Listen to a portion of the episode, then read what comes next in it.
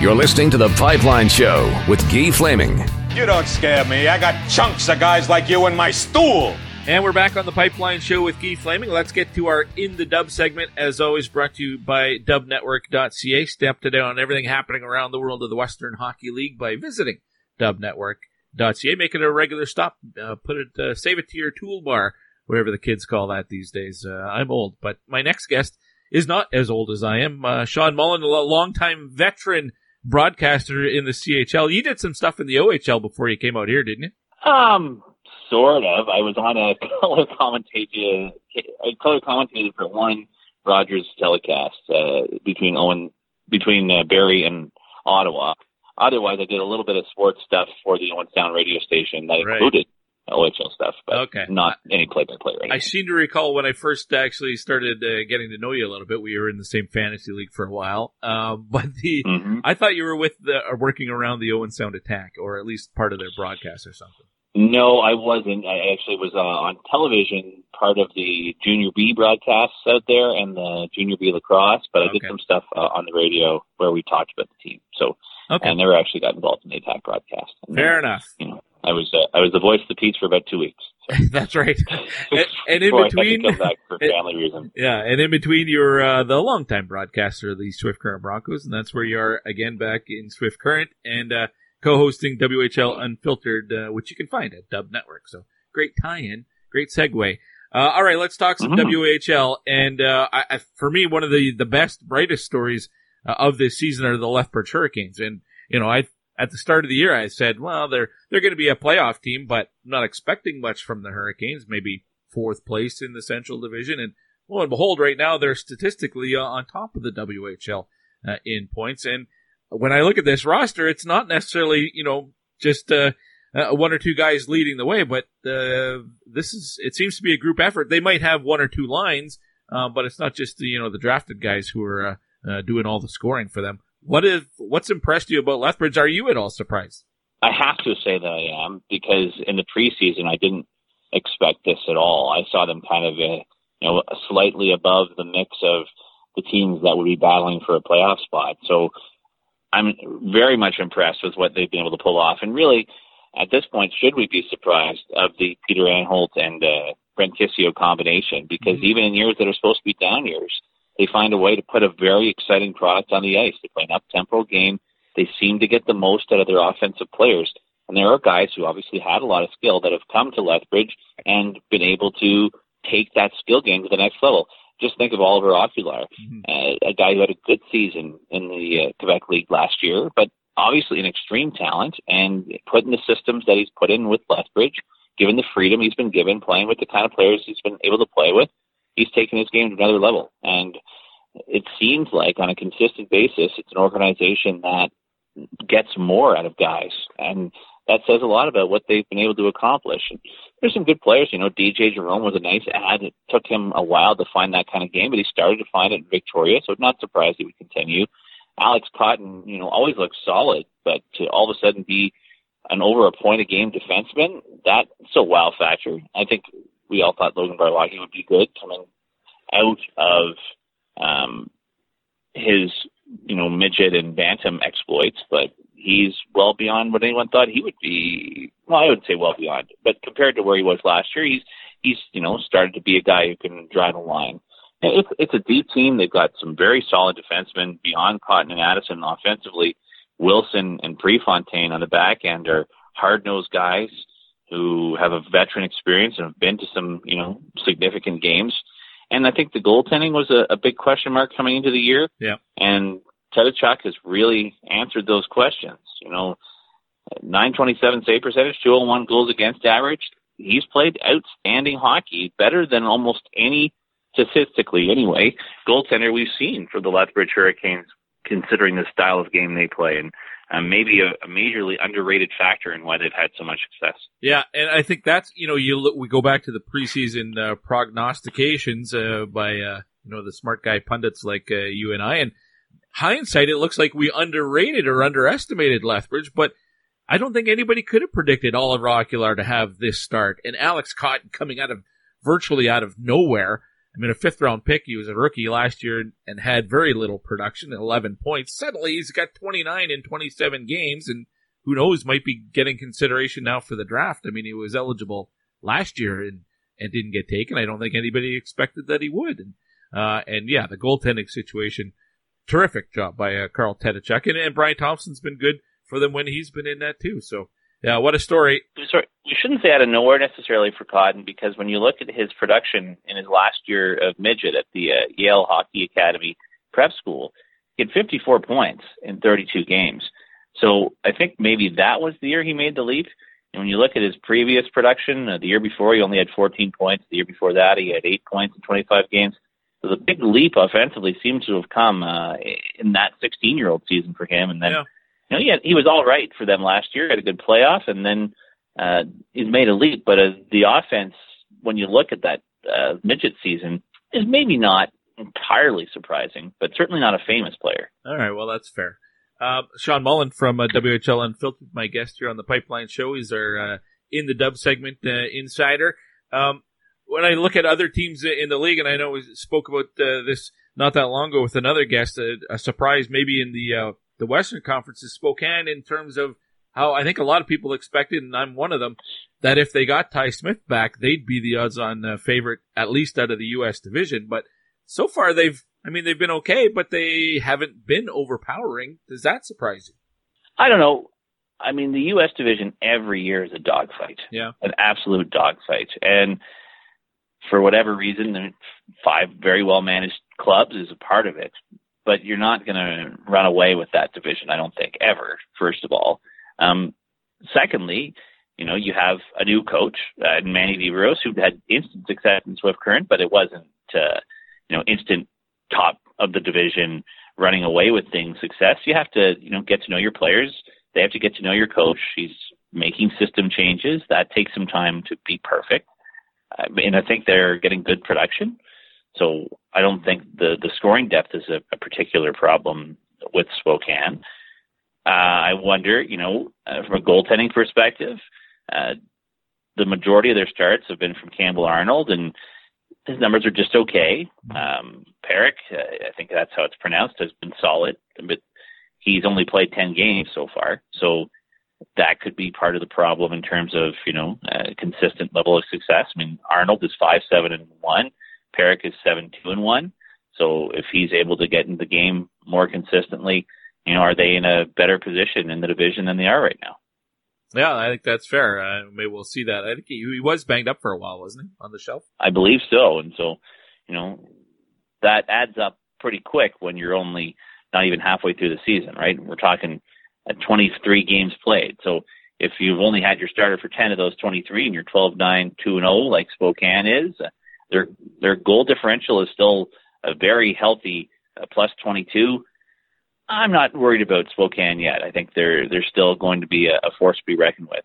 I think the the one thing that I'd say is that Everett being 17 5 and 1 at this point of the year uh, is the big surprise of the division. And you know, if Spokane's got a healthy number one goalie, uh, they're in that mix. But I don't think anyone expected Everett to be quite as good as they are. Well, I knew that the uh, the big question was where the offense was going to come from. Uh, and, you know, Bryce Kindop is having a terrific year, so is Wyatt Wylie. Uh, but the addition of Cole Fonstad has been fantastic, I think, for both the, the Silvertips and probably for Fonstad as well. Because um, it seemed like in PA the last couple of years he'd kind of gone through his his spurts of uh, production and, and struggled at times uh, on what was a pretty deep roster. I think this has been a good move for both he and for the Silvertips. Um, two years ago, Fonstad was kind of the straw that stirred the drink offensively for Prince Albert. Then last year, I, I don't want to say he was lost in the shuffle because he still had a good year, but he was nowhere near as vital to the team's scoring attack. Yeah. And that kind of continued. And I think as a player who maybe got used to having the puck on his stick a lot, it'll be a good situation to be in Everett where they rely on him to produce a little more. The other thing we're seeing though is Everett's becoming one of those teams, or always has been, but uh, kind of like Lethbridge, where they're making the most out of guys they have, that plucking the right type of players into their system. I mean, outstanding goaltending every year, but they find a way to compete on a regular basis. It's not a, you know, a roller coaster ride with those franchises right now. the Memorial Cup hosting Kelowna Rockets uh, made a trade earlier this week, uh, and um, I, or maybe it was uh, on the weekend. Um, but they picked up uh, Jadon Joseph uh, from the Moose Jaw Warriors and uh, paid a price for it. They gave up Kobe Moore. They those two players, both overage guys, basically the same amount of production this year. And the Rockets also included a third round pick and a couple other players, at least the rights to them. what did you make of that trade? First off, to me, and I said it to you before we started Jadon Joseph doesn't exactly wow me as a uh, as a guy that puts a, a, contender over the top. Well, Joseph has been in this situation. Uh, he played some important minutes for the Lethbridge Hurricanes when they were on their run. Uh, he played some important minutes for the Vancouver Giants last year when they went on their run to the final. I think maybe one of the things that would excite Kelowna about a guy like Joseph is his experience in those big games. He wins faceoffs. He's at 58.3% on the dot this year. Uh, to give you an example, that's a really key thing, especially when I kind of look at Kelowna's roster. It doesn't look like they have a ton of guys who uh, who do that. Uh, he wins faceoffs in big moments. He can produce. He can penalty kill. Uh, is he the typical Memorial Cup team 20 year old? No, because typically you have 70, 80 point guys if they're forwards on a Memorial Cup team.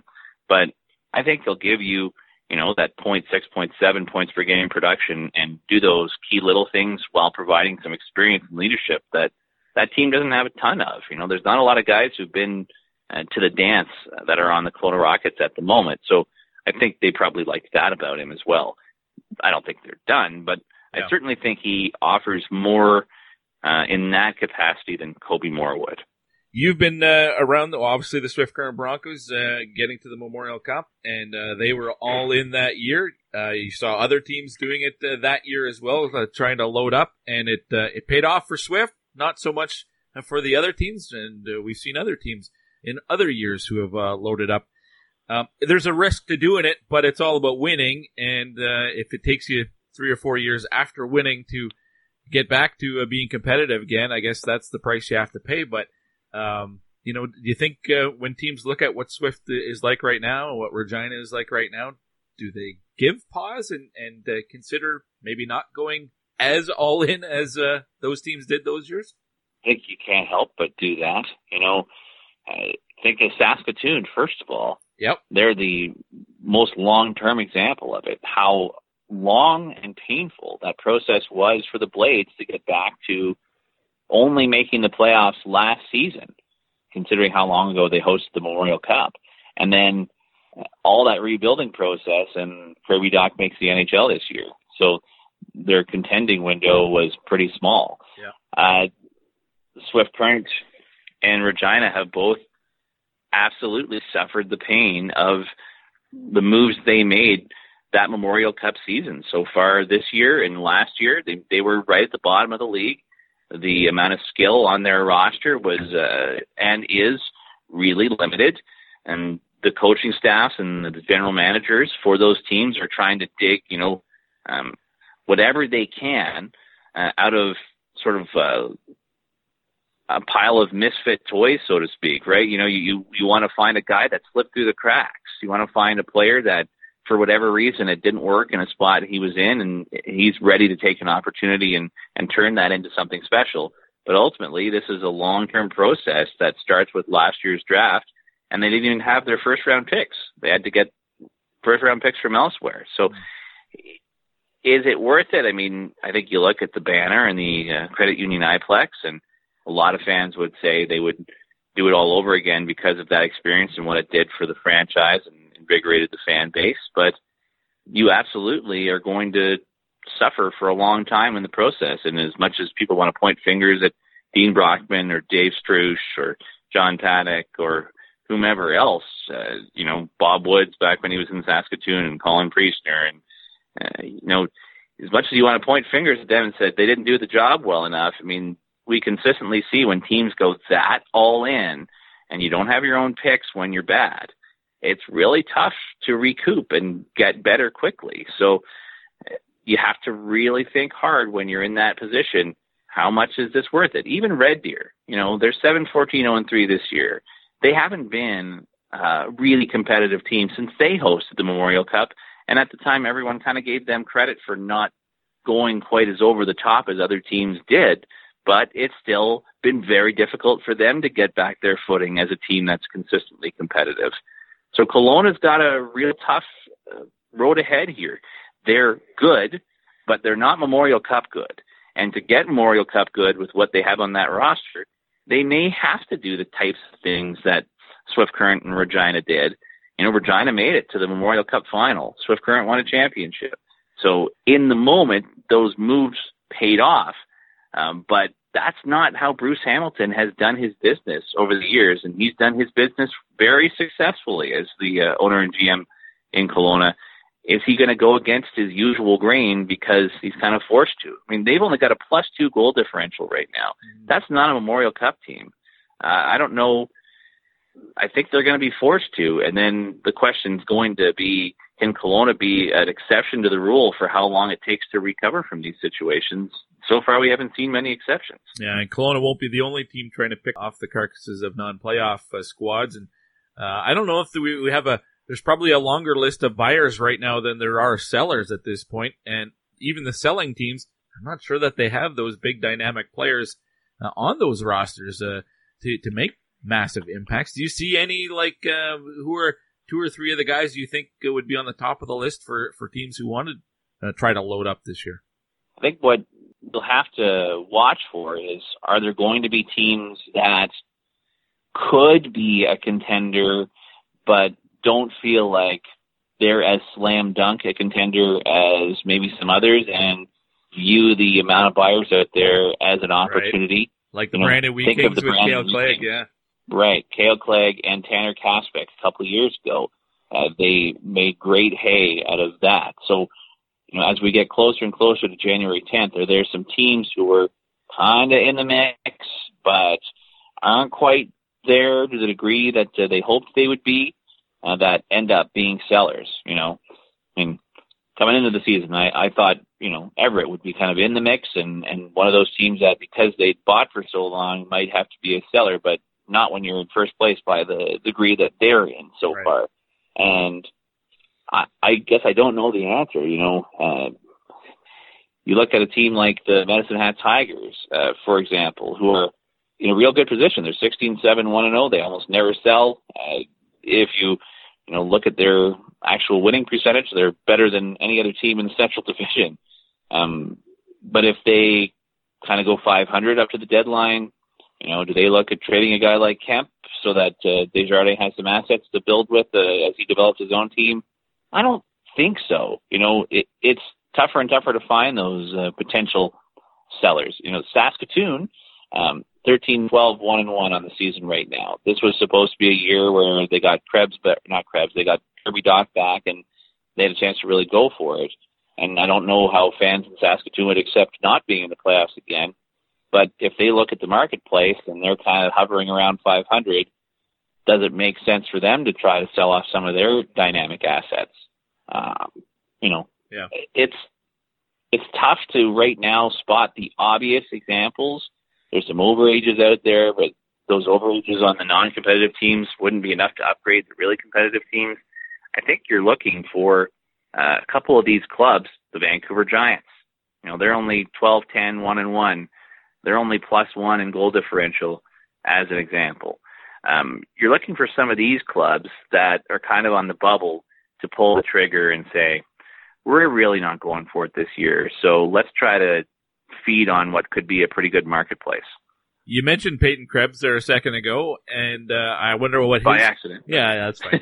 what his return uh, means to the Winnipeg Ice, who are in the thick of it in the East Division, and you get a superstar player like that back, and how long it takes him to to round into you know Pey- Peyton Krebs' form, we'll see. Well, we'll have to wait and see. But um, getting a guy like that back, that could vault them back into maybe even contenders for their own division, and if that's the case, then possibly the the conference.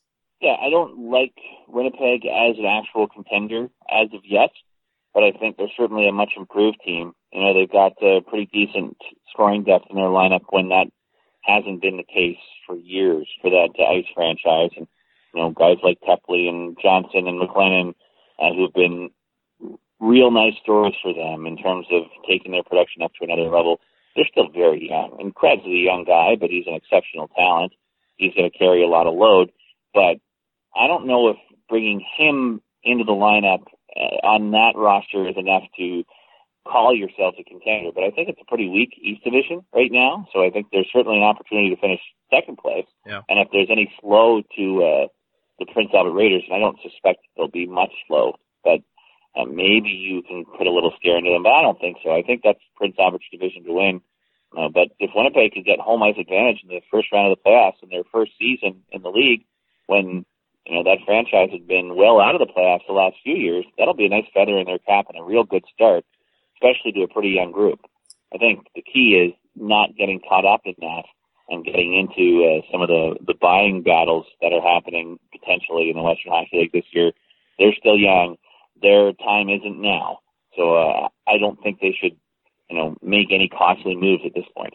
Yeah, the Winnipeg Ice need goaltending. That to me, that is their biggest flaw, and I can I still can't believe they didn't pick up Dylan Myskiw uh, off waivers. They could have got him for nothing, uh, and just had to move out a, a, a defenseman, probably a twenty year old defenseman. I think uh, Myskiw would have been a much more impactful player than uh, either of their two 20 year old defensemen, but that's just my opinion.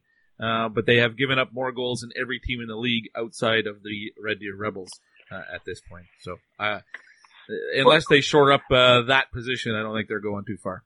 Um, the stats bear that out. You know, they have a team save percentage of 868, which is unwinnable, uh, an unwinnable number. And the fact that they're above 500, or I guess sort of right on that 500 mark, um, with goaltending like that, says they played some good hockey. But you're absolutely right. If they have any interest in, you know, making some noise in the playoffs, because even if they finish second and get home ice advantage, if you get into a playoff series and you're giving up a bad goal or two every game, that's just devastating to momentum, and you just can't win that way. So they would absolutely have to upgrade that position somehow, and maybe look to do it in such a way that uh, you know it's not just for this year. If you can get a 19 year old or something like that that might be back next year, mm-hmm. maybe that's a move that makes more sense for them. We'll watch for that and uh, any other moves around the league as well. Shawn, uh, we went a long time. I really appreciate your time, uh, and uh, hope we can uh, call you again. It's always a pleasure, Guy. Thank you. Shawn Mullin from WHL Unfiltered and a longtime broadcaster around the uh, Western Hockey League as well, with some of the some of the big stories there and performances around the Western Hockey League right now that I thought were worth talking about. Eight games in the WHL uh, tonight. Winnipeg's in Brandon, Calgary hosting Regina. The Saskatoon Blades are in uh, southern Alberta against the Lethbridge Hurricanes. Kamloops welcomes Portland to town. That should be a good game. Medicine Hat takes on Moose Jaw. Swift Current visits Prince Albert. The Vancouver Giants are in Spokane. The Victoria Royals go to Kennewick, Washington to play the Tri City Americans. Uh, the Oil Kings are in action uh, tomorrow afternoon. It's a Battle of Alberta against the Calgary Hitmen. I'll be uh, watching that game and then uh, jumping in the car headed to Red Deer to help uh, broadcast the uh, game with Cam Moon. So really looking forward to that. Always enjoy working with Cam. One more segment to go this week on the Pipeline Show. It's going to be another 2020 draft spotlight. This time, the player in question is Carter Savoie, leading the entire Alberta Junior Hockey League in scoring right now. This is a, a recruit of the Denver Pioneers and uh, having a terrific season. He's got loads of skill. You can get to know him better next here on The Pipeline Show. Soretsky, Mitchell, one time shot scores! Ian Mitchell, this kid's been red hot here on this road trip. He's got goals in back to back games and he opens the scoring here. Hi, this is Ian Mitchell of the Spruce Grove Saints, and you're listening to The Pipeline Show.